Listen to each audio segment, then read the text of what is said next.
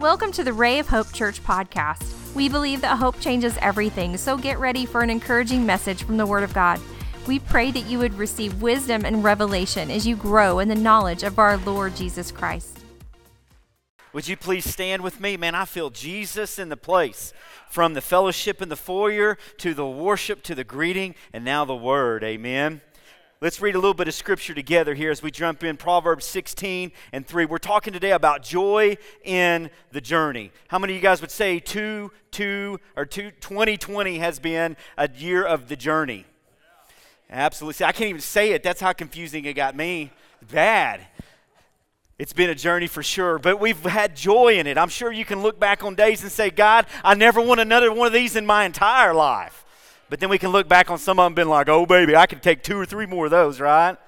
But there's joy in the journey, and that's what we're going to talk about today. Proverbs 16 and 3, it says, Commit your work to the Lord, and your plans will be established. He's sovereign, amen. He's got it in control. Let's pray, Father. Our hearts are bowed to you. We will love you, and we worship you in this place, God. Thank you for your sweet, sweet presence. Ah, let our hearts be open to what you want to say through your word. In your name we pray. Amen. Amen. Wave at your neighbor as you sit down. Friendly place. If you're watching us by online or some sort of device, thank you so much for being a part of this. We love you guys and we are glad that you are watching. I'm so glad we got to add virtual seats. Right? Yes, got a bunch of people joining us from different places, and we are certainly grateful for you. And I am grateful to see you guys this morning this last Christmas for my wife and myself, and of course, Callie, and it's a wonderful time for us. My wife's birthday is on the 23rd of December. My birthday is on the 24th of December. And then, of course, we have Christmas on the 25th. So, what does that mean? That means Christmas, that means December's expensive. That's what that means. Okay? It means it's expensive, but that's okay. We got to plan a birthday party for my wife. And I'm telling you, it was wonderful uh, she decided that she wanted to throw axes for her birthday. But we couldn't go up to the city. We didn't want to go up there and get into involved in all that stuff. So I thought, baby, this I can handle. This I want to be a part of. I'll bring the axes to you. So I had to find some clever ways of convincing her that I needed to go over to my mother in law's house because we were throwing them in her backyard. My wife said I would like to shoot guns and throw axes. Well, this is wonderful. We have a bunch of pumpkins left over from, um, uh, yeah, from October. this is going to be fun, you know? I'm like, I'm digging this. This is going to be my birthday party, your birthday party. I know we're calling it yours, but I'm going to have a lot of fun too, you know? But what was some of the most fun in that whole process was the journey to get to the day. The destination was fun. That day we went out there and we threw axes, and of course it takes you 20 throws to even get one. And then when you get one, you're like, yeah! You feel like Rambo, you know, or the guy off The Patriot, Mel Gibson, right?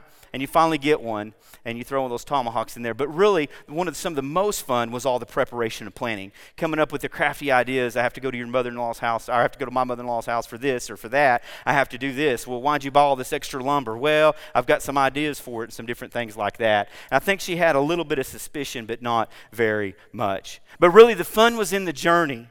And sometimes we can be so focused on the destination that we miss the joy in the journey. And God doesn't want us to do that. It's in the joy and the journey, it's those hiccups, it's those rough spots in which we really develop. It's some of those times where we see, like, God, I just feel stagnant.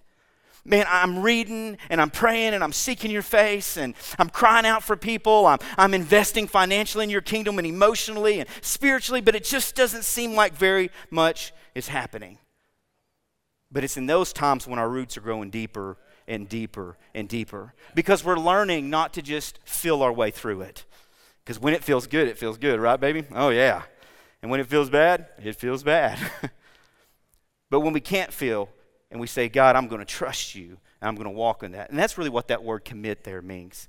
It means to wallow in, it means to, that I would smell like and look like your word. I'm going to commit. When people look at me, when, when you look at me through spiritual eyes, you see the commitment to following Christ, the commitment to allowing Him to establish the plans. Because whenever our hearts are pointed towards Him, really our goals and our strategies, it's really about building the kingdom and, and building our families in a way that would honor God. And this morning we're going to talk a little bit about King Asa out of Second Chronicles.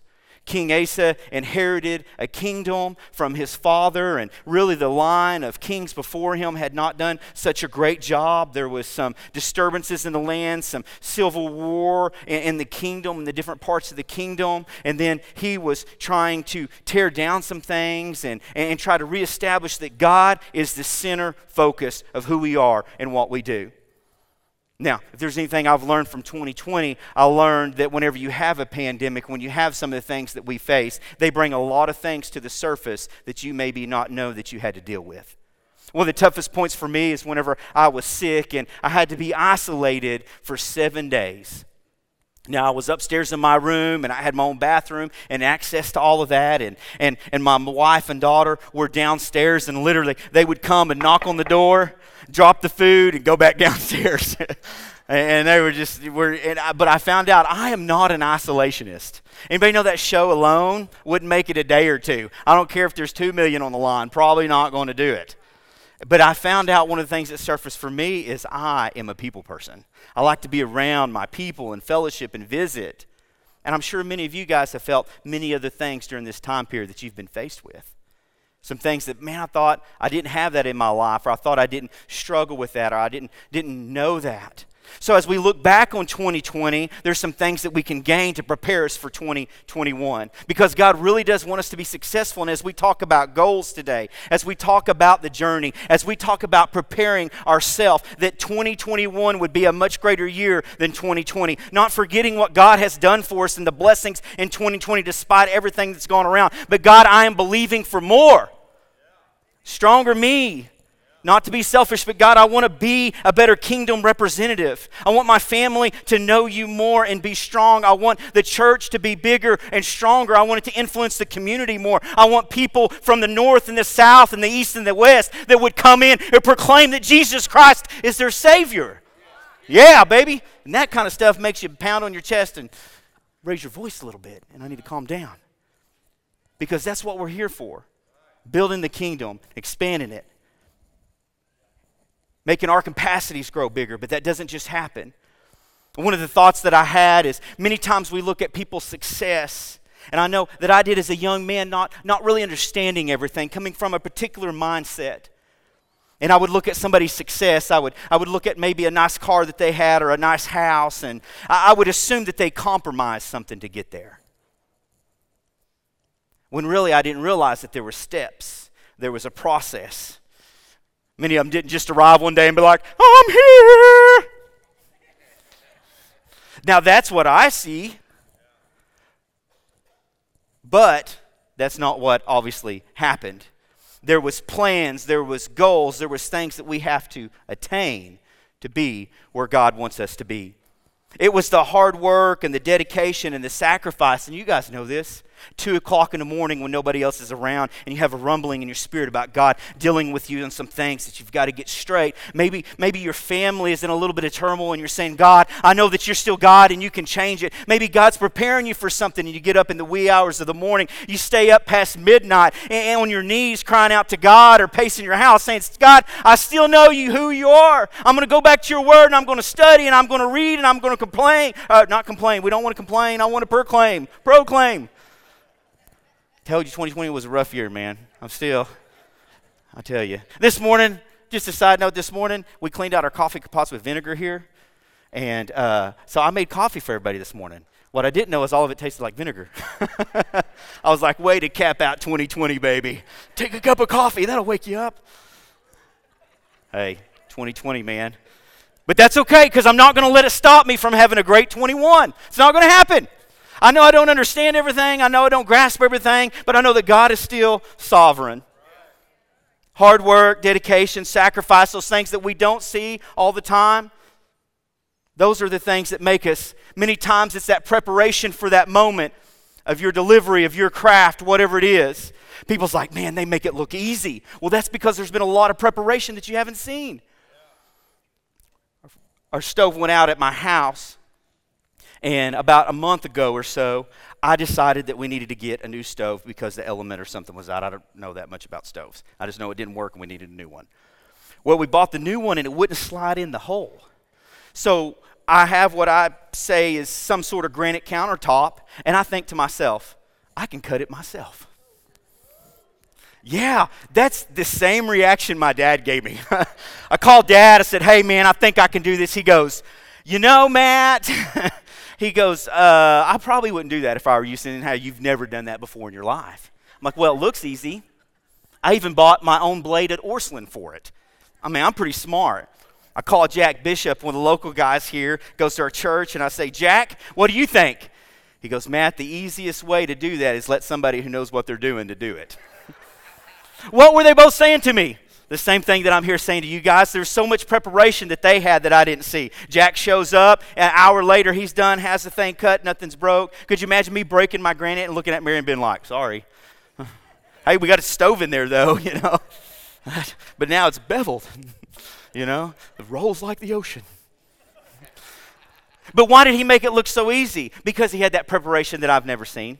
He was able to come in here and he knew the tools. Matter of fact, the, the blade that I found didn't even work. He said, dude, that's the wrong blade. Could you imagine me in there carving on that sucker with the wrong blade?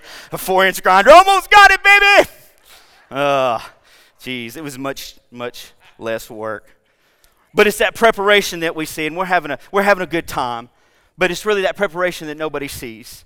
And there's nothing that we have to compromise.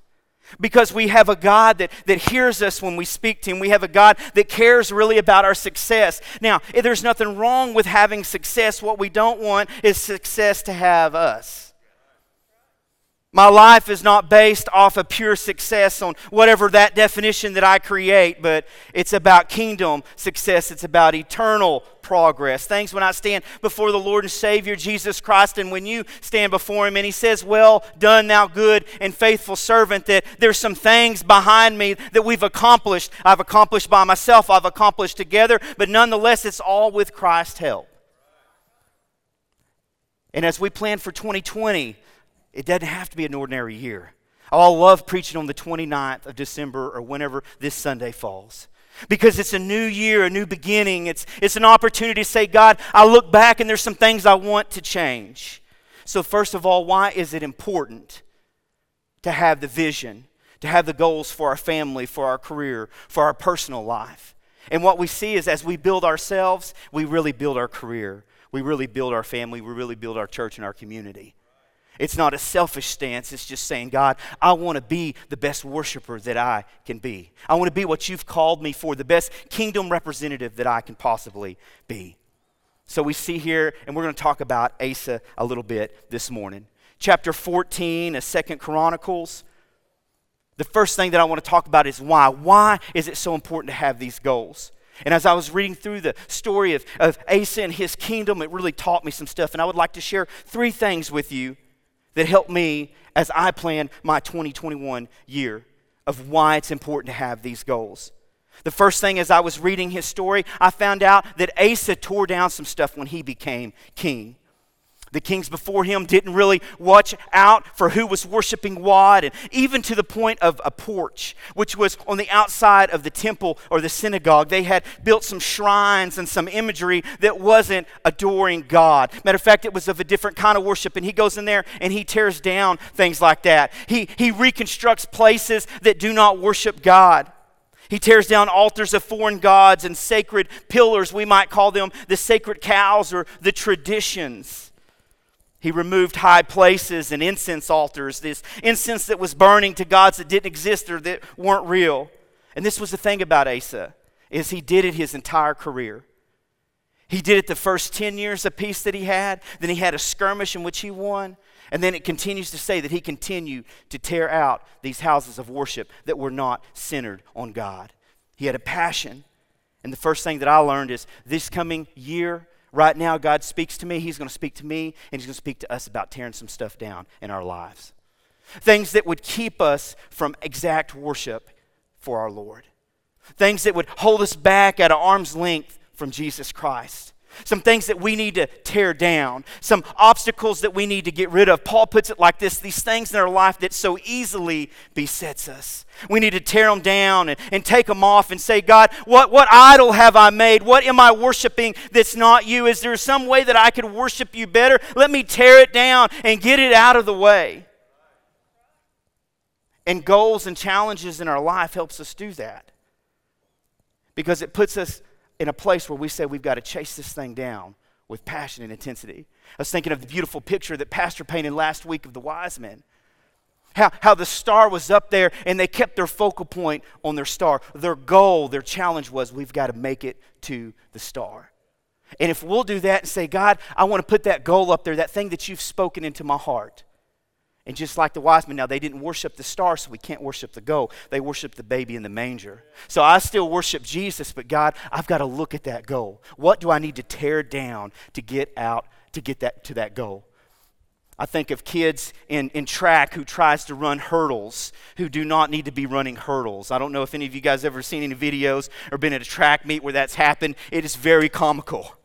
Okay? I feel sorry for them as they skin their knees on the track, but it is very, very funny okay? They're in an all-out sprint. They never make it over the hurdle. And man they just they wipe it down. Some kids they're just so big and mean they just run over every hurdle till they get to the finish line. And i think that's what we've got to do. God what do i got to knock down get out of the way tear down so i can get to that goal that you've spoken to my heart? And here asa was like listen we're going to come back to where we worship god. That was his vision. That was his goal for his piece of the pie in 2 Corinthians, it says, For the weapons of our warfare are not, uh, uh, are not of the flesh, but have divine power to destroy strongholds. Divine power to destroy strongholds. So I can tear down some things in my life that maybe have a hold of me. I can tear down some things in my life that I don't see how I can do it. But through Jesus Christ, I have access to that divine power and say, God, we're going to tear this thing down and we're going to move on to what you told us to move on to. The next thing that it says in chapter 14 is that he built.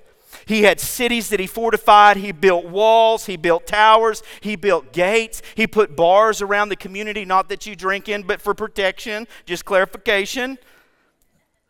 He had an army of 3,000 men with shields and spears. He added another 280,000 men that knew how to do bows and shields. And if you read just a chapter before, he only had a 400,000 man army, his dad did. So you can tell that he had added some. And what was he doing? He was building. He was said, "Listen, these cities are amazing, and what we're going to do is we're going to build the walls stronger. We're going to make sure that there's some buildings that we need. We're going to build our armies." And that's what we can do in our life. We can say, God, as much as I'm tearing down, what can I build? Or, and you notice what he said? He said, We're going to make the walls stronger. We're going to fortify the cities. So, God, what do I need to add to my life? See, you've wonderful. You guys have already got some structure started in your life. And God's saying, man, that's a wonderful foundation. Let's just add to it. Let's sure up some things and make some things stronger so that you can be better than we were in 2020. But we have to ask God, God, what do I need to build? I, have talked about some stuff that I need to tear down, God, but what, what's some wonderful things that I need to build? See, there's, there's some doors in our life that we need to close, but there's some wonderful doors in our life that we get to open. And we can't think negatively and say, oh, I've got to tear down this, I've got to close this, I've got to do that. That is part of it. But God, I get to open this door and see what you're going to do to me. God, I'm going to fortify my city and I'm going to build some protection around my family so I can begin to see them become stronger. And we can make it through this year. And not only make it through this year, but as they say, not only survive, but thrive. The third thing that I see that he did was he had success. He had physical success. You can see that he added towns and he fortified them and he built them. He built up his army. He, he was obviously some point emotionally st- stable. I mean, he, he kind of comes across as what you see is what you get.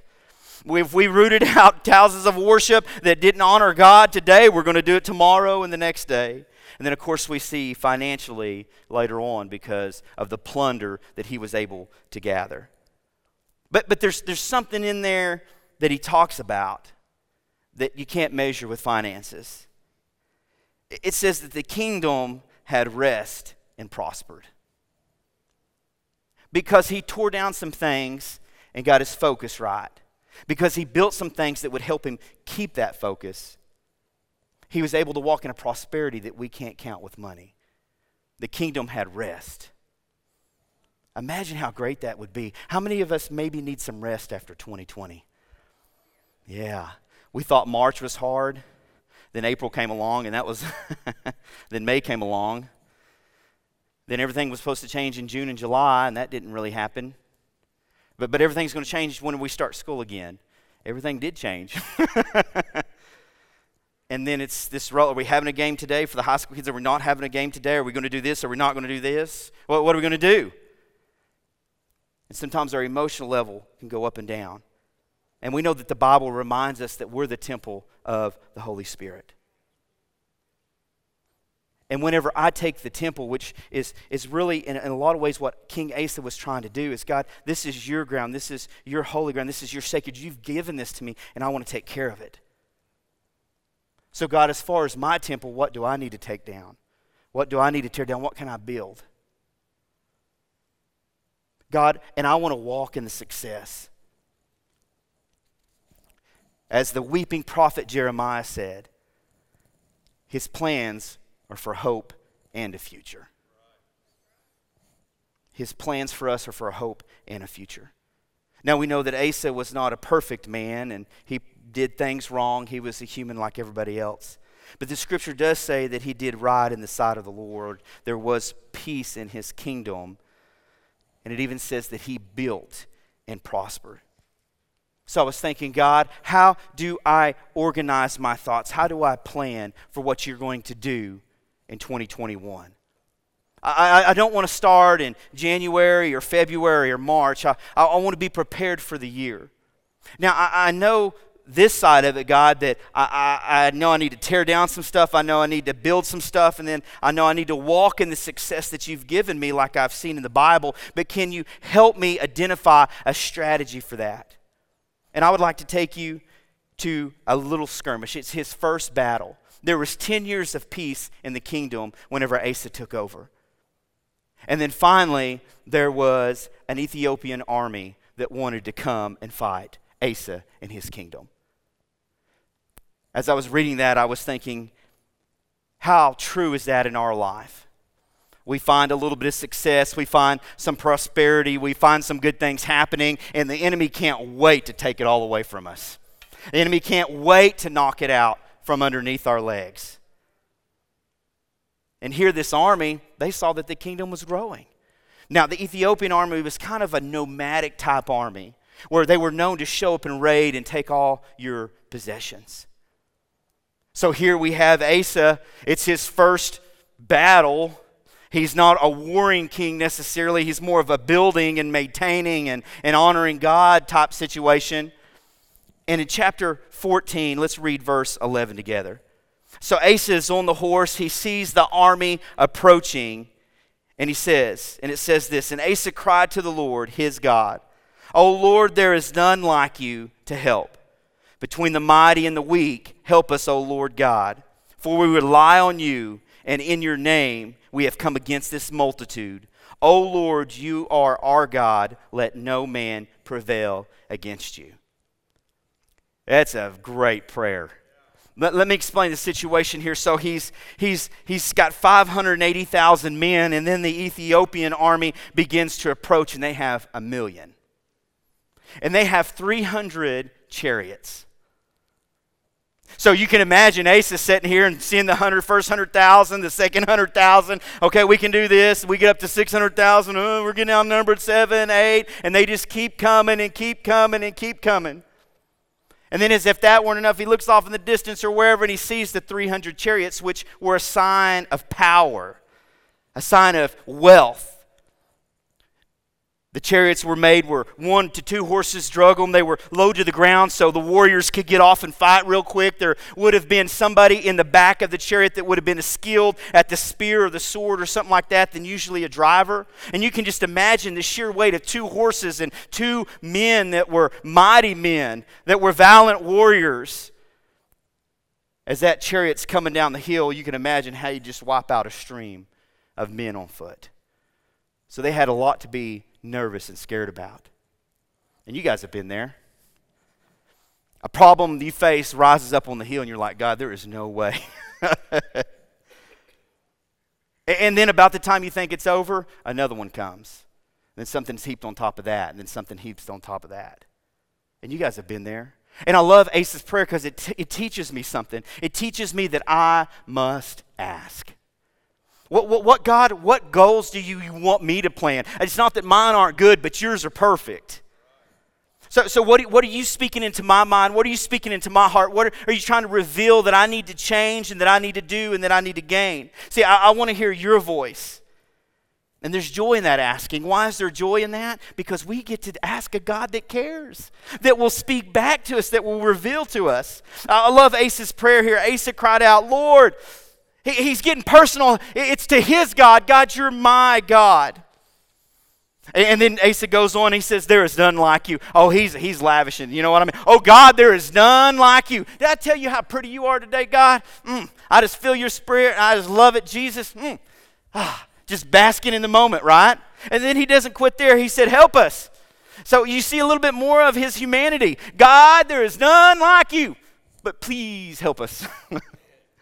Uh, you see the million army man, or the million man army coming up the hill, and you see a little bit of humor, and then he winds up with God, I'm totally rely upon you. I know I've prayed some prayers like that. Some, some things are approaching me that I can't handle that, that I don't know. I just don't, there's not a way, God. I just don't see how this is going to work. Kind of like Asa, I'm not really a warrior king. When I'm looking at that problem, I'm like, I'm really not this kind of problem fixer, God. and then I have to go back to that prayer and have to ask God, like Asa did, and say, God, get really personal. God, you're my God. And you can imagine Asa in this moment, God, I've tore down temples for you because I believe that you're the true God. There's some things that I've built in my community because I believe that you're the true God. So I'm not just praying to some figment of my imagination or some idol, but I'm praying to the true God. You're my God, and I want you to hear me. And then he goes on and he says, he puts God in center stage. He says, Listen, there is none like you, God. I put you center stage. But about, about to go in this army, and I put you in center stage. And then he says something that so many of us struggle with Help me, God. You see the vulnerability. God, help me. I mean, think about this. Asa is the one that's been tearing down things and building things and restoring things. He's kind of the guy that's always been in charge.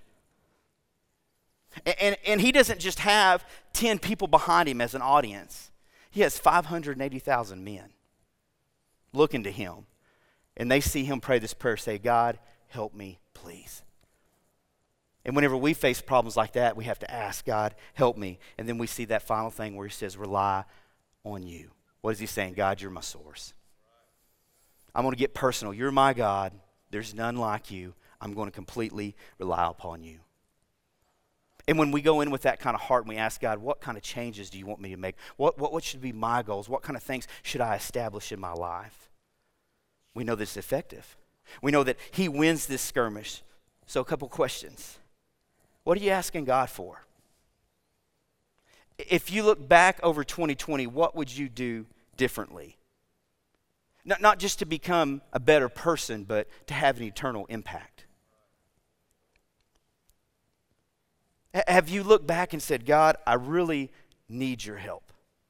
I'm crying out. I don't care how I look or who's looking. Because this is what I know God wants us to find Him. I was looking up earlier, and the largest game of hide and go seek consisted of over 1,400 people in China. I have no idea how long it took. But could you imagine being the person who's it? Man, you're there for a long time, right? And sometimes, I know 2020 particularly, but sometimes it feels like that with God. God, are we in a game of hide and seek? I, I, thought I saw you and I did that and it didn't really work out like I thought it was going to. Am I missing you? What's going on here? But God's not doing that. God wants to be found, He wants us to find Him. The next thing that I see that Asa does in this skirmish is in verses 12 and 14. Let's read this together.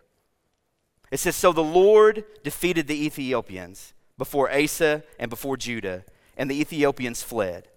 And the people who were with him pursued them as far as Gerar, and the Ethiopians fell until no one remained alive. For they were broken before the, the Lord and his army. The men of Judah carried away very much spoil, and they attacked all the cities around Gerar, for the fear of the Lord was upon them. Asking's not enough. What Asa did next was he acted. He put one foot in front of another and said, This is what we know to do. The Lord had cleared it out, so he began to pursue, and he, get all, he got all the towns while he was there too, and went ahead and took their plunder. And he acted upon it. As we ask God, what is our lot? What are you asking me to do? What strategies do I need? What goals are you, you producing in my heart? What accomplishments do you want me to have? We can't stop there. God, help me act upon it. Help me act upon it. You're clearing the way. Let me follow you. In, in, in chapter 15 and 7, uh, uh, Asa gets a word from the Lord from the prophet. And this is what it says It says, But you take courage. Do not let your hands be weak, for your work shall be rewarded.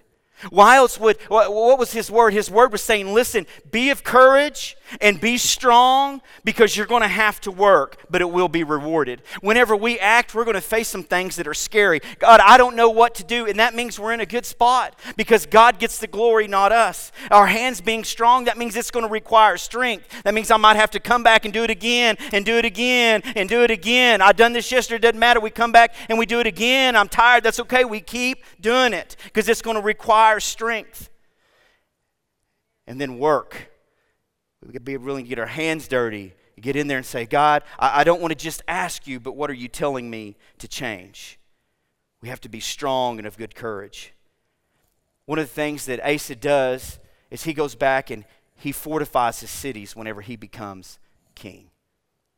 And I was thinking about how important it was to fortify those cities. I, I was thinking about how the scripture tells us that the enemy comes in like a flood. And whenever we have those barriers that protect us against that flood, it helps from the waters getting in.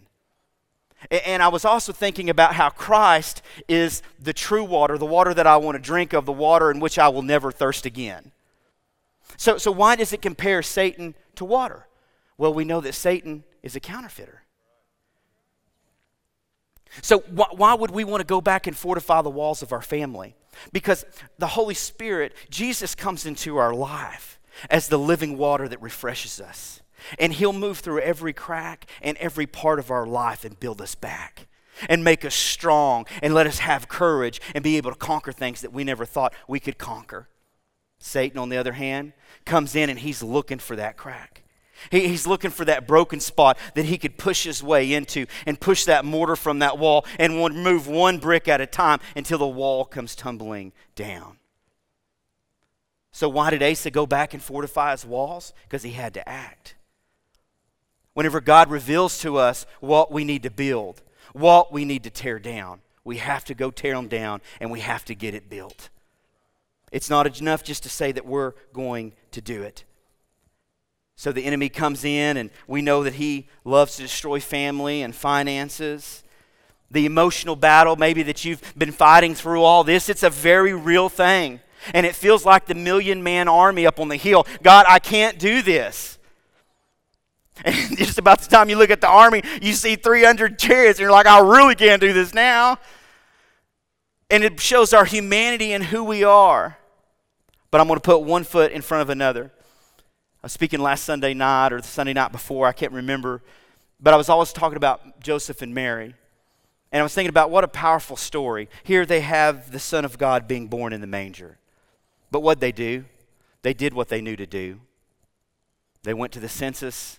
There was no room in the inn, so we're going to go to the, the only place we can go. We're going to have the baby. We're going to wait the eight days of purification. We're going to go to the temple. We're going to honor God.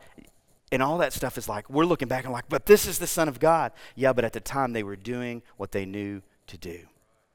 We have to act. We have to act. Well, I don't have all the answers, but that's okay. You keep doing what you're supposed to do. How do I obtain this goal? If I know I need to establish a devotion life, then I start a devotion life. What does that look like? Well, if, if you haven't had one, it probably doesn't look too intense at first. It will be intense to you, but you can't say, well, I'm not doing it for an hour. Hey, walls are built one brick at a time. And then as we establish that brick, we make sure the mortar is in there so there are no cracks.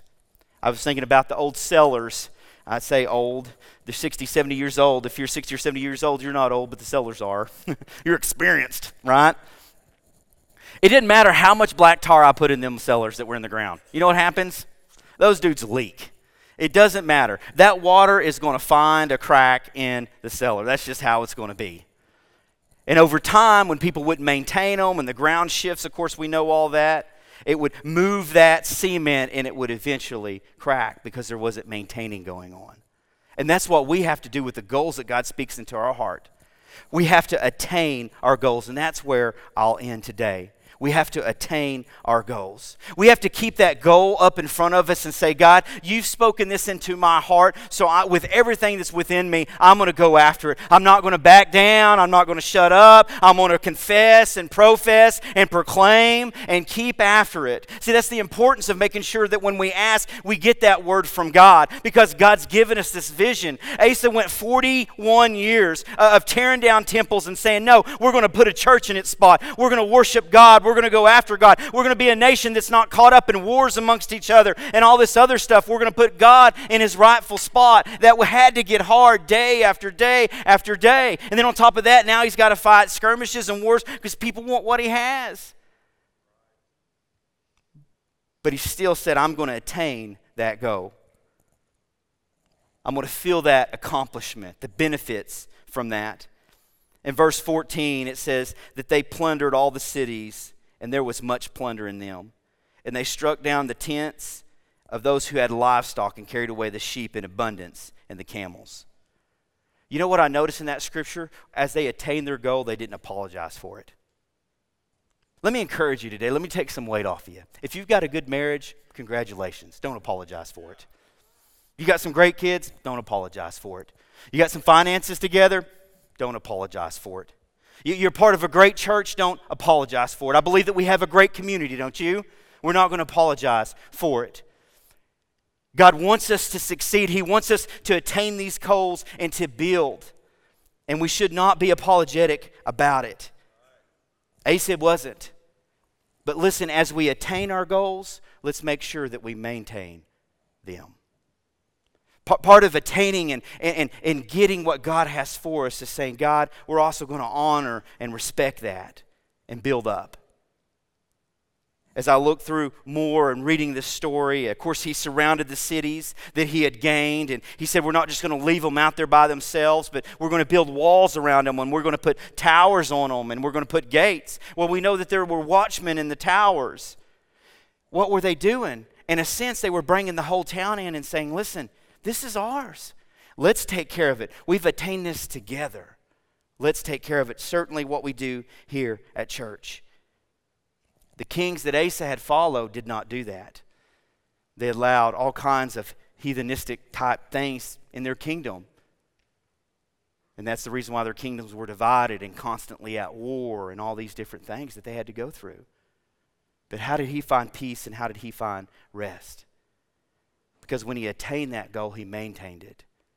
After he had brought his plunder back, he had, ta- he had taken 700 oxen and 7,000 sheep and sacrificed them to the Lord out of his abundance. What was he doing? He was saying, God, I'm going to walk in the blessing that you gave me, but what I'm going to do is not forget where I came from. And as we go into 2021 and we look back at 2020, God has some things that he wants to ask us. God, what, what do I need to build, but also what do I need to tear down?